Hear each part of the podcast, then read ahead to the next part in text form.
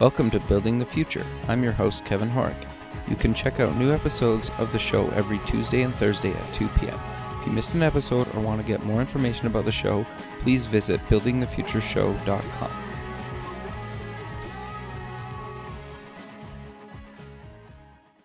Season 1 of the TV version of Building the Future is now streaming online at buildingthefutureshow.com.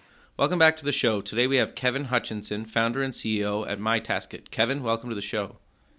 Thank you. Thanks, Kevin. Appreciate the invitation. Yeah, I'm excited to have you on the show. I think when we kind of connected uh, months ago in Florida, you, you kind of have an interesting approach of how kind of MyTaskit came to be. And I think what you're doing with the product is actually really interesting and, and really cool.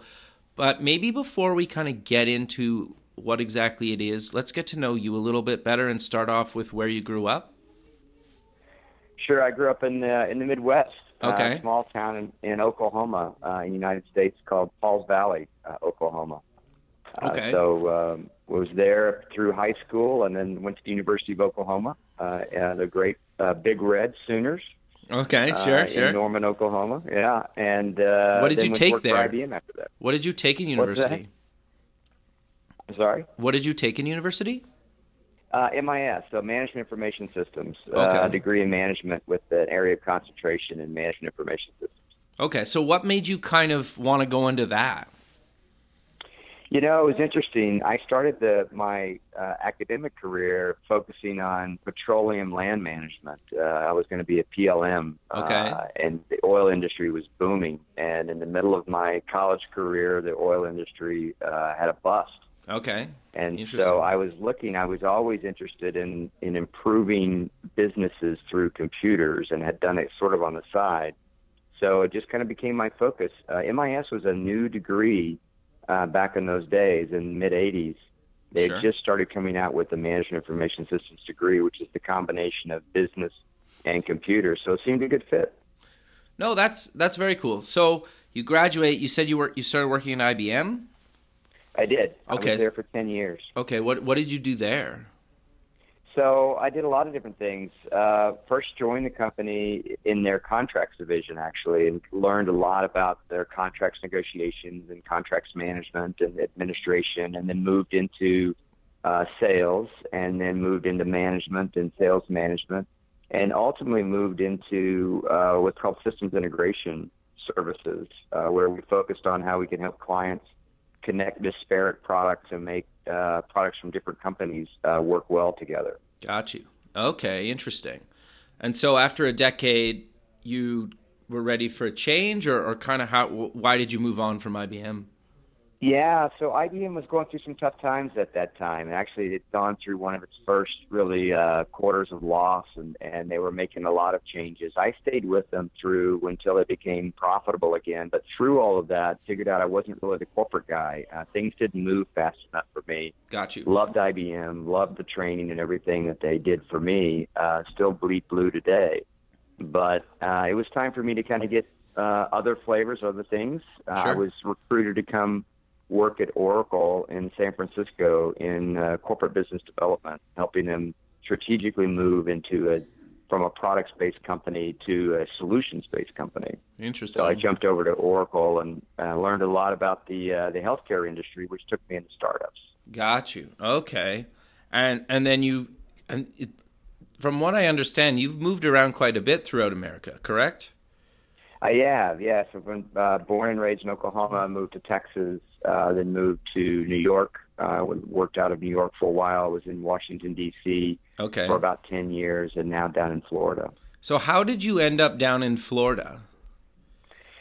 So this is more of a personal decision. We launched uh, MyTaskit, which the parent company is known as My Villages, Okay. and we launched that company up in uh, in Washington D.C. area in end of 2011, early 2012. Okay. and um, it just it's something we're big boaters. So we had boated the Chesapeake Bay for a decade Okay. and the Potomac River areas, and really wanted to get down to Florida and do a lot of boating in the Bahamas. Uh, Mm-hmm. that is doesn't sound terrible.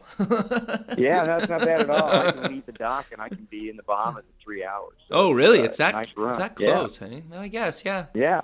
Huh. That's awesome. yeah. Okay. So that's what brought us to Florida. Okay, that makes sense. And so I, I know MyTaskit kind of came out of some other things. How did you kind of, or what kind of gave you the idea to start kind of doing it? You mentioned kind of boating, but what made you decide to start building kind of products around that industry?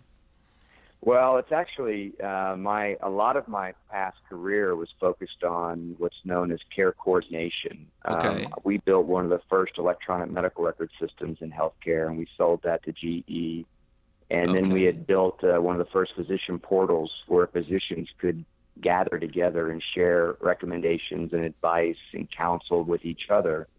Um, and that was known as Medscape. We sold that to WebMD. Okay. Then I built a company uh, called SureScripts, which actually we connected all of the United States pharmacies with all of the United States physicians. Oh, and wow. we enabled electronic prescriptions to go uh, get rid of the paper script. Uh, and so that now we could transmit prescriptions from the doctor office to the pharmacy electronically, but also let doctors look up uh, medication history for patients so Right. that they prescribe safer drugs uh, depending upon what other drugs you might be taking. So we we grew that into a very successful business. Um, I was doing advisory work for two presidents' administrations, both President Bush uh, Jr. as well as uh, President Obama, Oh, wow. on the build out of the National Health Information Network uh, for the United States. wow. And during that process, you know, I realized there's so much we're doing around patients and care coordination around patients. Um, there's so much more we could do outside of healthcare to help people manage the things that they own, sure. um, like boats uh, or RVs or homes, because a lot of that is done through voicemail and email and text messaging, and which is what a lot of was going on in healthcare. And so we decided if you think about the boat as a patient, or if you think about the home as a patient uh, that needs maintenance, needs service. Um, so we took those learnings of care coordination from healthcare and decided to apply them into the asset world. That's actually really interesting, and I think that's actually that. I think that gets a lot of people thinking, right? Because if you take something you know, and a lot of times you can move it to other industries, and I, I love the fact that you did that basically and created Yeah. a whole other kind of startup based around that. Oh yeah, and, and trust me, all of my friends and, and cohorts in healthcare think I'm crazy. uh, that have left healthcare and gone off to do this crazy thing what they think it's all about voting, and it's really not all about voting. It's where we started, Sure. and it's where we're focused. But it certainly applies to a lot of other things, uh, and it and it is. Everyone thinks industries are all different, and, and certainly they have their uniquenesses. But Sure. when you focus in a certain area, in this case, service workflow, you know, physicians are simply mechanics for patients. Mhm. Uh, certainly, they don't like to be viewed that way, but they are. Yeah, and And I, I don't think you mean it in a negative term, right? It's just like, yeah, exactly. Not at all. So They're very educated, smart, you know, but you have to you have to diagnose, you have to look at the symptoms, you have to come up with a service plan, you have to you know treat the patient, totally. and same same kind of thing in boats. You know, you bring a mechanic in there, they have to you hear the noises, they have to diagnose, they have to figure out a game plan, how they're going to fix it, what it's going to cost, uh, and how do you better maintain you know your body? How do you better maintain your boat to avoid uh, those issues in the future? Sure. No, I, I- think that makes a lot of sense. So you, how did you kind of get the first version of this um, kind of my task tasket kind of up and going? Did you self fund this? Did you build it yourself? Did you kind of bootstrap it a little bit? Like, how did you kind of get the first kind of iteration, kind of alpha versions of these going? Yeah, so we, we self funded it for sure in the Okay. early days. We have we have a lot of additional investors in the company now, but we actually created the company. The parent company is still known as My Villages. Got you. And the concept behind My Villages is if you think about it, um, we live in a bunch of different villages with respect to service. Okay. If I own a home, I use a different electrician than if I need an electrician for my boat Right. or an electrician for an RV. Those are they may all be electricians, but those are different villages, an RV, a boat, a house, different service people that I work with in different places. So the concept was that we would build out these different villages and we created the boat village first. Got you. And it really was going back to the days of the, the portal that we built to allow physicians to share information and advice and uh, recommendations and service plans. And so we, we built that out, called the Boat Village. allowing manufacturers, industry experts, boat owners to post advice. And we loaded it up with about 30,000 pieces of recommendation about how often to change 100 hour oil change, 200 hour service, 500 hour service on a Volvo engine, a Mercury engine. And we, we kind of put that, what was called quality care guidelines in healthcare, we put that into a database for the boating industry so that you could automatically get reminded, you know, when you were coming due for certain maintenance. Okay. So that was all under the Boat Village and under the parent name company, My Villages. Got you. Okay, interesting. So you also kind of mentioned um, to me before that you guys acquired a company. What was the reason you guys decided to acquire a company and kind of um, how did that kind of advance the journey, right, to becoming kind of MyTaskit? Yeah, I, I still go back. It was learnings that we had in healthcare. Uh, when we built the first electronic medical record system in healthcare, um, it, it had to get integrated. It had to get interfaced with the billing system in the back end. Right. So that when they're keeping the medical records for patients, that information had to flow because there's certain certain codes they use in healthcare that generate certain bills, and that information had to go from the chart into the billing system. Okay. So we had engaged um, as we built out the boat village. It became clear that the industry, what they really wanted, was a service, uh, a better service process internally, as well as working with clients, allowing them to order work to be done online. But they really needed to do a better way of communicating and coordinating work between the service manager and the field technician. Okay, interesting. And once that became our focus, we started building MyTaskit uh, kind of in the back end as we were launching the boat village and, and getting all the learnings from that. Along that way, we were doing an integration to a company called DockMaster. And uh, Cam Collins, who was the CEO of DockMaster, we were focused on what data needed to move back and forth between the, the back office system where billing and parts and, and uh, accounting are, are located with this service workflow platform that we were building. And as we started to do the integration, uh, you know, Cam had the idea and said, you know, why don't we just bring these under one company uh, okay. uh, instead of actually doing an integration between the two of us? So the opportunity presented itself, and and we did that. Oh, that okay. That's that's actually really interesting. So, did you know Cam before, kind of, or or like, did you only just start kind of meeting and getting to know him when you were looking when you started the integration process?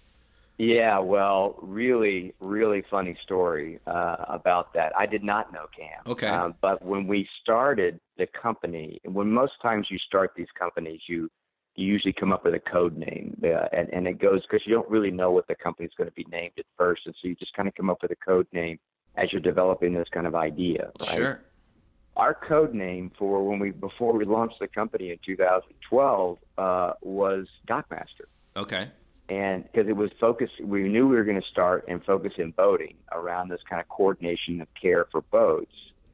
So we said, well, who helps with that? Well, let's just a DockMaster does. It seems to resonate. So it was kind of codenamed DockMaster. Sure. I didn't even know at the time there even was a company that existed uh, that was called that. Okay. So uh, along the way, Cam found us uh, when he we saw some press releases we were making about our intentions to move kind of in the service coordination world and he reached out and said, you know, hey, we have one of the largest back office systems uh, for work order processing, service processing, boat sales, um, uh, marina management. We have a lot of companies and clients up in Canada actually uh, as well. Okay. Uh, they're on that DockMaster system, and now they're actually users of our coordination module as well. So Cam presented himself to us. Uh, we had moved to Florida um, because of boating, personal, we wanted to get to the Bahamas a sure. lot. And Cam lived here uh, nearby. And so it actually just kind of presented itself. No, I, I think that's awesome, right? And that that's the power of just networking and reaching out to people. You never know what's going to happen, right? That's right. That's right.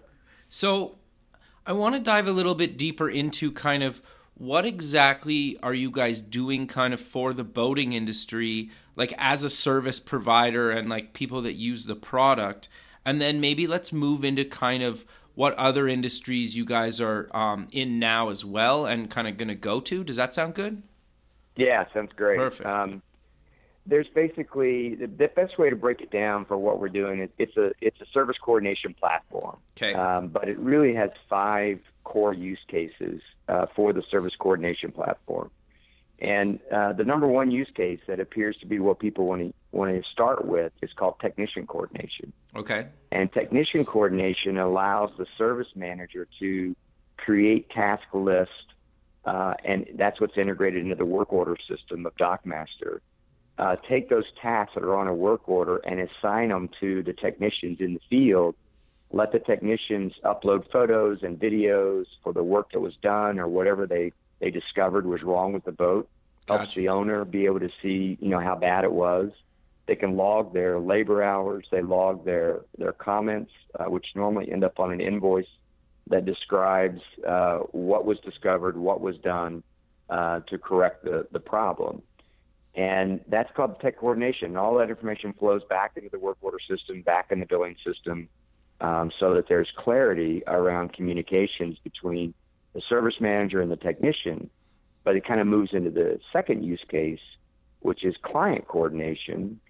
And client coordination allows boat owners to log in and add task if they if something else they remember the refrigerator was broken, they can add that task, you know, to the service manager's list. Gotcha. Um, and then they can also track the status of the task of the work that's being done, and they can see photos and videos and estimates uh, as it relates to the work as well. And that's the client coordination uh, piece of it. Okay, no, that that makes sense, and I, I think that's really cool because you're right. Like when you take your car or boat in, you probably have no idea when it's going to be done or where it's kind of at, especially if they have it for days, right? Unless you Right. call and kind of hound them and say, "Where are you guys at? When when can I expect my you know boat back?"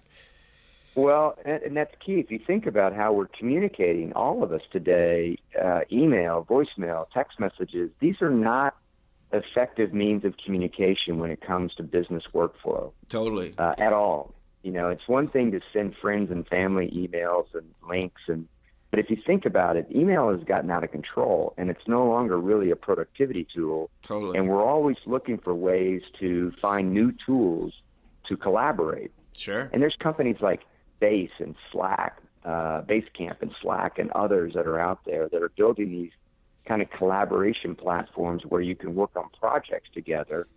We're really focused on businesses that are task oriented, that have certain list of things they need to do, whether it's at a house or a boat or what it might be, and how do we build that collaboration platform for that? So we talked about tech coordination and client coordination, but the, one of the third use case that seems to be really important to the industry is they want to be able to assign tasks also to subcontractors, Oh yeah. Okay, So- that makes sense.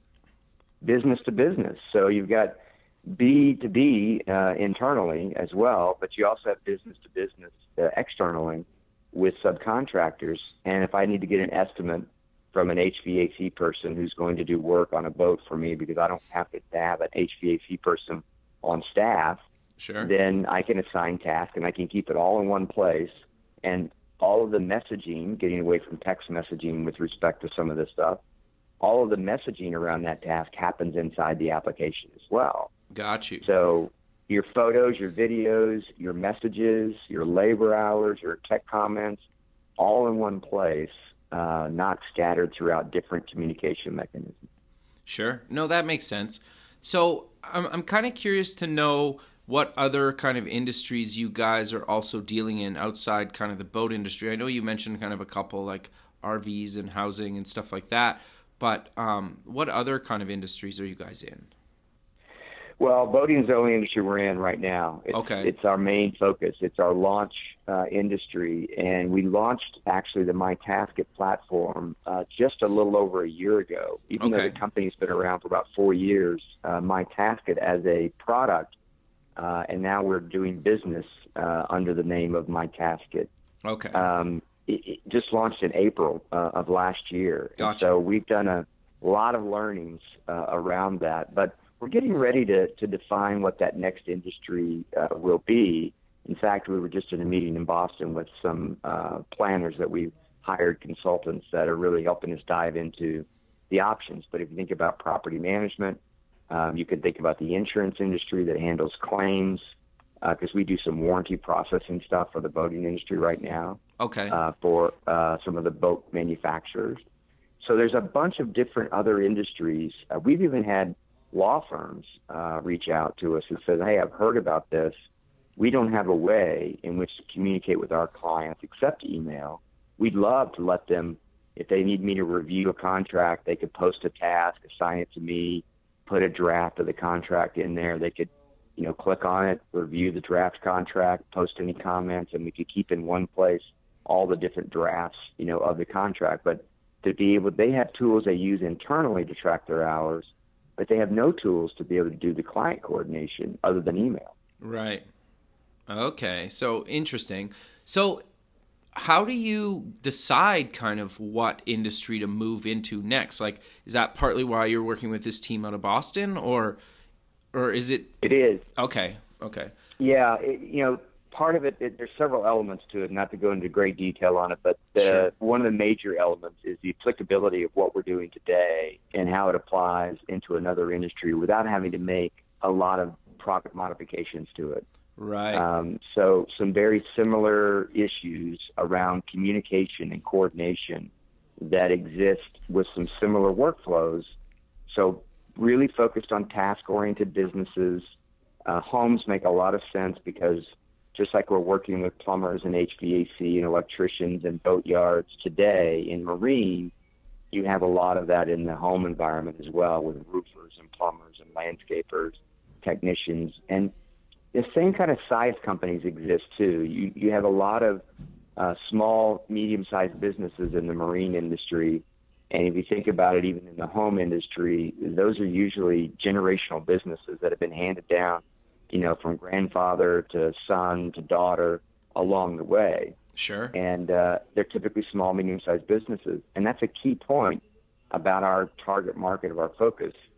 I I have a grave concern that the small, medium-sized business. This goes back to my roots in Oklahoma, uh, of growing up in a small town, and I watched these just thriving uh, mom and pop businesses in small towns, and then I watched a Walmart come in outside of town and basically decimate the downtown Sure. uh, and really put it out of business. And a lot of it was because could, they couldn't change fast enough Sure. uh, to meet to meet demand.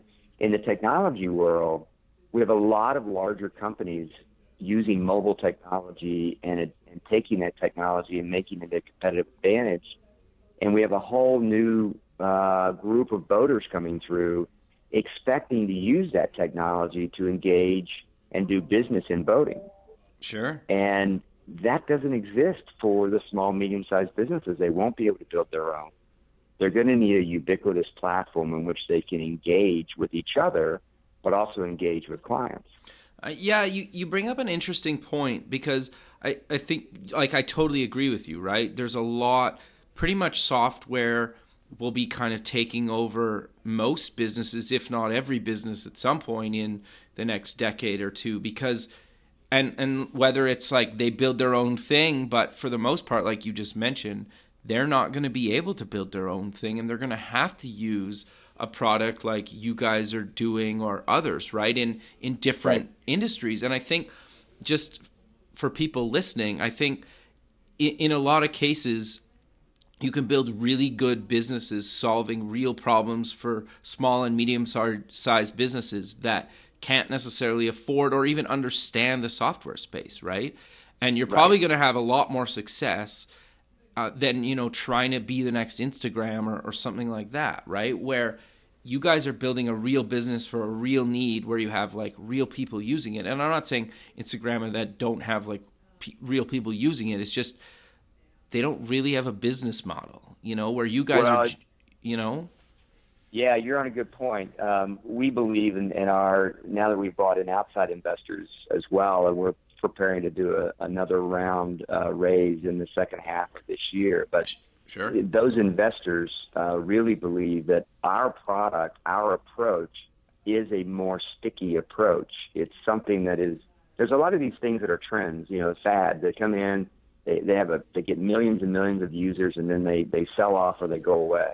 totally, Um, and we believe that what we're building, just to the point you made, it, it's a much more sticky application because it's involved in the day-to-day business workflow, the day-to-day business to client relationships, business to other business relationships, not something that is just uh, pretty replaceable pretty easily. Yeah, exactly. Um, and if you think about it, Uber did this uh, for small, medium-sized businesses. They did it for town car services and taxis and totally. and others who couldn't build their own mobile apps, or even if they did, trying to get those proliferated and distributed into the consumer market would be very difficult to do because sure. they don't want to use multiple ones for multiple companies.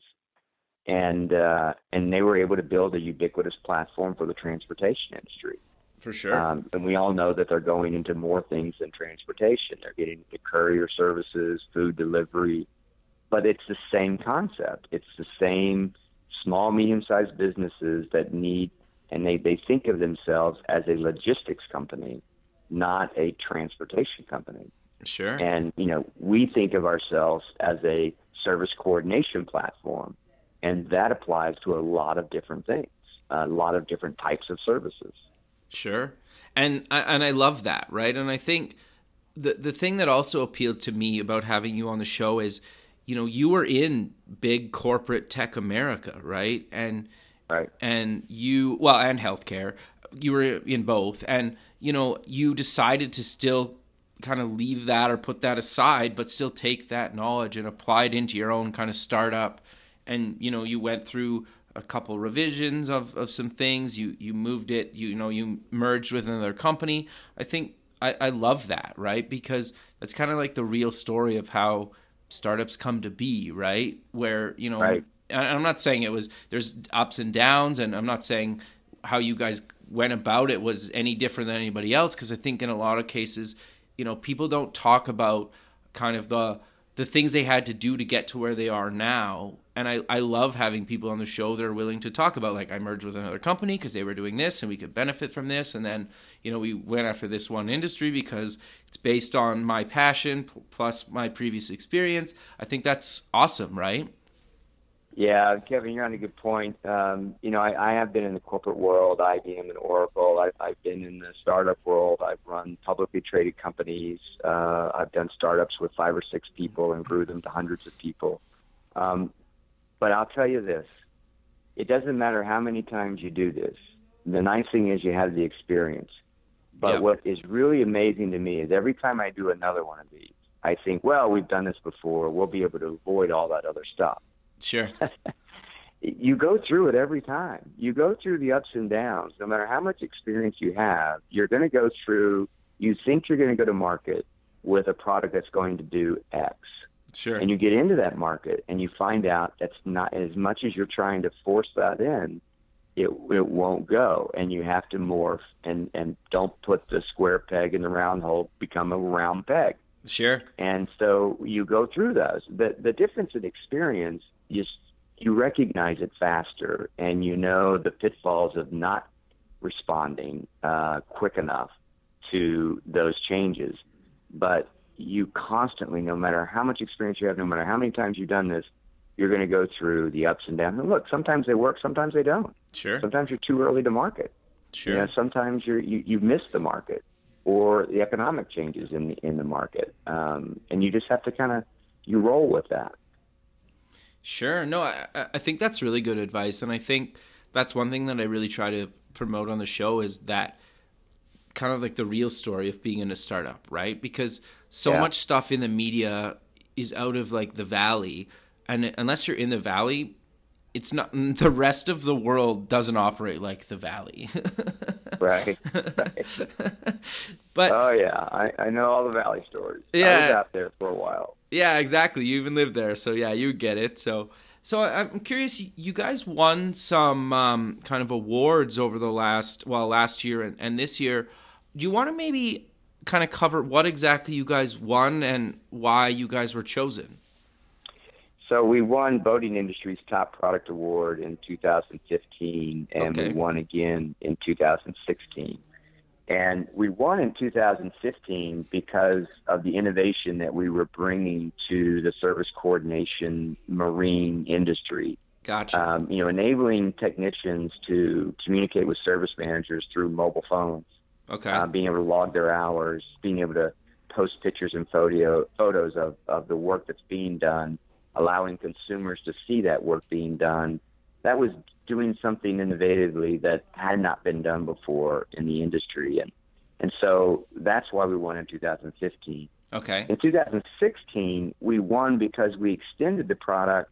You mentioned, you heard me mention before about the ability now to actually assign tasks to subcontractors. Right. Um, so we extended it to allow not just within your own company and with your own clients, but now you can do and coordinate work by assigning tasks to subcontractors external of your company and bringing even more innovation uh, to that process. And so that's the reason why we won in 2016. Got you. So was there like a award ceremony you had to go to, or, or how did that kind of play out? No, there, there's different categories uh, Okay. uh, for different things, and so they uh, they you submit your application, and then they have their panel of judges, and they just make a one big announcement uh, Gotcha. for a variety of companies uh, for that year. And so we were very proud uh, that Boating Industry Magazine selected us the, uh, for the second year in a row. Sure. So has that kind of boosted your, um, you know, traffic flow to, to the product, or is it kind of too hard to tell, or, or you don't really know? Well, it doesn't hurt. Uh, Sure. we know that for sure. Sure. And when when when the press release did go out about the announcement, uh, we certainly we see our our traffic volume on our websites go up. Uh, we see you know inbound leads coming in where they're wanting demonstrations of the product go up. We still have to convert those into real business, and we had a, our record quarter in in the first quarter of this year, and we broke that record in the second quarter of this year. That's awesome. Congrats, man. That's yeah, great. thank you very much. I mean, we we've grown just this year alone. We've grown the user base 220 percent Wow. uh, on the Service Pros, and and it looks like in third quarter we're going to break the second quarter based upon um, the deals that we have in flow right now. wow. So it's really taken off, and it's look, it's to the credit of the industry. You know, we're we're just the tool. Uh, the industry is telling us what they want. They're telling Sure. us what they need, and we're just simply the tool that's that's building what it is that they want and they need to make their businesses better. Sure. So, to to the point you just made about your basic, how are you getting their feedback? Are you guys using user testing, or are they just kind of emailing you? How are you getting that feedback and kind of incorporating it into your product? You know, right now it's just direct face-to-face contact. Okay. Um, yeah, we. Well, I'm on the road a lot. Uh, I'm up in Canada a lot, and up in Northwest Canada quite a bit. Sure. Um, you know, we have Raven Marine and North Shore Yacht Works and uh, Granville Island and Van Al Island and Canoe Cove. A lot of different uh, marinas and service organizations up in the Northwest uh, Okay. area. And then we, we obviously have in the southeast and the northeast of the United States, we have a lot of customers in those areas. I, I've assigned a, a field representative, a vice president of that region, uh, for each of those, northwest and uh, northeast and southeast, and they work daily uh, and bring that feedback back to our product team. And then we do sessions. Uh, our product team will get on, GoToMeeting sessions, you know, with individual customers, walking them through proposed enhancements we're going to make to the product, and we get their direct feedback on what they like about it or what they don't like about it. Um, and we build that right into our product planning process. That's Um, awesome. So the customer voice is the loudest voice in our product planning process. Sure. So, do you guys kind of have a rule where you need to hear the same either change or kind of new feature from X amount of clients before you implement it? Or how do you guys kind of decide from the feedback that you get what you're actually going to execute on? Yeah, that's a great question, and actually makes me uh, remember one of my uh, one of my favorite quotes. Uh, you know, by Henry Ford. You know, who said, "If I asked my customers what they'd want, they'd Sure. just say faster horse." Right? Sure. And uh, but he had the vision of what how to deliver that faster horse in a different package. And so I think that comes with experience. Uh, you you hear what the customers are asking for, but you don't necessarily build it exactly the way that they're asking for it. You, you build it in a way in which you know it will be better, but will deliver the capability and functionality that they want. Gotcha. Um, so it's it really is an art, and uh, you know Steve Jobs was amazing at this. totally. So if you think about what he did, where customers were saying, I want smaller phones, smaller phones, smaller phones. And we were all headed down that path. These little things we could put in our shirt pocket and couldn't even feel them. My my favorite one was the Motorola Razr. Yeah, totally. Amazing, right? Yep. And then all of a sudden the iPhone comes out and it's this big thing. And you're like, wow, that's bigger than any phone on the market. Yep. But he didn't, he, he, while he listened to the fact they want smaller phones, he also heard other things that the industry really wanted to be able to do with these mobile devices. He changed the game. He changed an entire industry by doing what he knew was best. So it's a it's a balance uh, between the feedback you're getting and the innovation that you know you need to bring to the industry. Sure. No, I, I think that makes a lot of sense, and I think that that's actually really good advice because I'm always curious to know how other people kind of handle handle that kind of process, right? Because it can be really tricky, like you just mentioned. But I, I'm curious then to know when you guys are building new features, do you ever show certain clients or do you have like beta clients that you show maybe like wireframes or a prototype or kind of a beta version of features before you actually roll it out to the rest of your clientele? Yeah, we do. And okay. in fact, uh, we have a great uh, user experience. It's kind of a new field in technology. Um, and used, used to be just called UI, yep. you know, user interface, right? Sure. Now they've taken it to another level, which is really user experience skill sets. And user experience, not only are they graphical in nature, they're really artists. They sure. know how to, you know, uh, build best kind of practice with respect to uh, product user interfaces. But it truly is the user experience itself. When I click here, what do I expect to see? If I click on this, what should I see? And that's that's the art.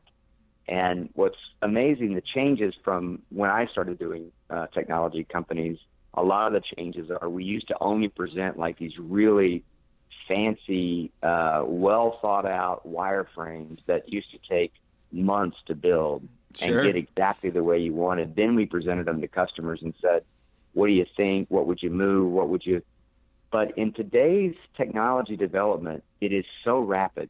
Uh, it, we don't have those kind of time frames to do things anymore. And it's one thing to you think about the cycles, uh, technology cycles, and it used to be you know five to seven years, then they were three to five years, then they're two to three years, and now you're innovating your own products in in matters of months, not years anymore. Totally.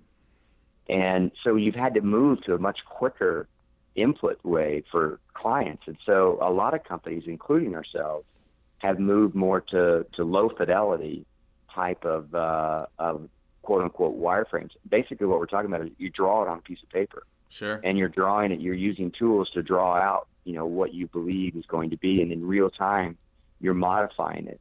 I think what's amazing by that is it's actually uh, gets a different reaction from customers because when you show them a wireframe, if you will, that's really beautiful, it feels like it's already built or sure. it feels like it's decisions have already been made. And when you go the low fidelity route and it, it feels more in draft mode, the amount of input you get seems to be exponential because they, they feel like they're giving real input because it hasn't been built yet. Totally. Yeah, and they don't feel like they're going to offend you because it's so early on. Right. Yeah. Exactly. No, that's really good advice. Like, oh, you've gotten this so wrong. Look, you know, I would never do that. It's like, well, that's just there as a sample example. You don't hear as much of that when they see it being drawn in a low fidelity uh, way. Totally. No, I, I think that's that's really good advice. So uh, I'm kind of curious. Um, is there any kind of other thing that you kind of see the future of my task going to be, or you just kind of working on trying to just maybe potentially move to other industries or, or how do you see kind of the next year playing out for you guys and kind of beyond that well a lot of uh, a lot of the feedback we're getting now is you know help us with our payment process gotcha. Uh, they want to see clients be able to pay for services electronically so we're implementing that uh, into the product as well to okay. allow their clients to review the work that was done hit a button and pay for the service sure. um, electronically much how uber does on transportation as well um, so that's coming. But the bigger part of what's coming next is really around data analytics. Okay. Um, we have a lot of clients say, especially manufacturers in the industry, say, you know, I, I have no idea how often my equipment is even serviced. Oh, interesting. Um, so we'll have that information. We'll know, you know, this make and model of this generator is serviced this often, and it's serviced more often in cooler climates than it is in hotter climates. right. Um, or you're serviced more often than uh, by factors of 2x than your closest competitors. Um, so the data analytics that come out of it for industries to build better quality products is great. Uh, Sure. Also help businesses, you know, with their, for example, their labor efficiencies. right. They may, on an average, bill out their service labor 28 hours a week, 38 hours a week. Um, big variables. If I can bill 38 hours a week on an average per labor per person a week, and my competitors are doing 28 hours a week, I'm a much higher efficient use of my labor source. totally. So we're not divulging, of course, who those companies are, Sure. but they don't know how to compare themselves. Am I doing good? Am I doing bad? Sure. And that's also another Um, revenue stream for you guys then. Absolutely, yeah. Sure. That would be something they sign up for and register to have access to that kind of information. Sure. That's actually quite interesting. No, that's that's that's great. I, I love how you, you know, are taking feedback from clients and then incorporating it and, and kind of rolling out new features and becoming their kind of full end to end solution, right? Mm-hmm. Right. Yeah, so we're kind of coming to the end of the show, so maybe let's end the show with um, mentioning where people can find you guys online and any other kind of social media links you want to mention. Sure. So you can find us at uh, www.mytaskit, M-Y-T-A-S-K-I-T dot com. Uh, and we have a great website, videos, uh, a lot of information you can find about our products, both our operations module, which is the back office system, formerly DockMaster, and our coordination module for service coordination.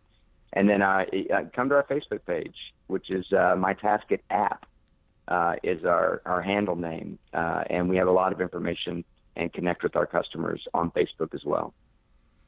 Perfect, man. Well, I really appreciate you taking the time out of your busy day to be on the show. I look forward to uh, keeping in touch with you and seeing kind of where you guys take this for the rest of uh, 2016 and beyond. All right, Kevin. Thanks. I appreciate the invitation. Thanks, man. All right, we'll talk soon. Okay. Okay, bye.